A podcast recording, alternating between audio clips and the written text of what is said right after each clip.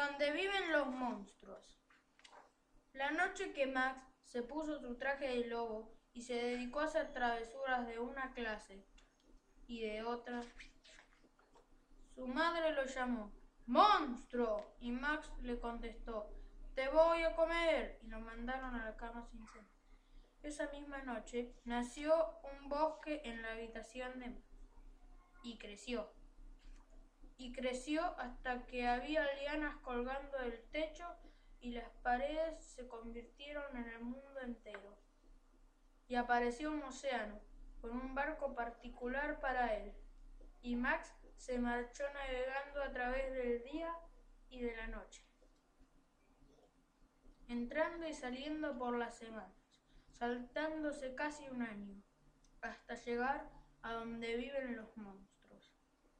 Y cuando llegó al lugar donde viven los monstruos, ellos rugieron sus rugidos terribles, y crujieron sus dientes terribles, y, movieron sus ojos terribles, y mostraron sus garras terribles, hasta que Max dijo, ¡quietos! y los amansó con el truco mágico de mirar fijamente a los ojos amarillos de todos ellos sin pestañear una sola vez, y se asustaron y dijeron que era el más monstruo de todos y lo hicieron rey de todos los monstruos. Y ahora, dijo Max, que empiece la fiesta monstruo.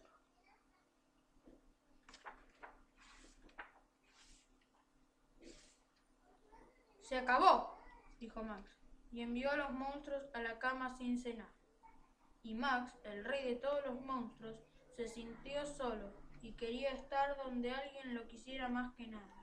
Entonces, desde el otro lado del mundo, lo envolvió un olor de comida rica, y ya no quiso ser el rey del lugar donde viven los monstruos.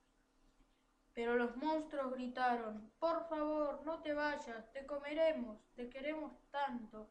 Y Max dijo, no. Los monstruos rugieron sus rugidos terribles y crujieron sus dientes terribles y movieron sus ojos terribles y mostraron sus garras terribles.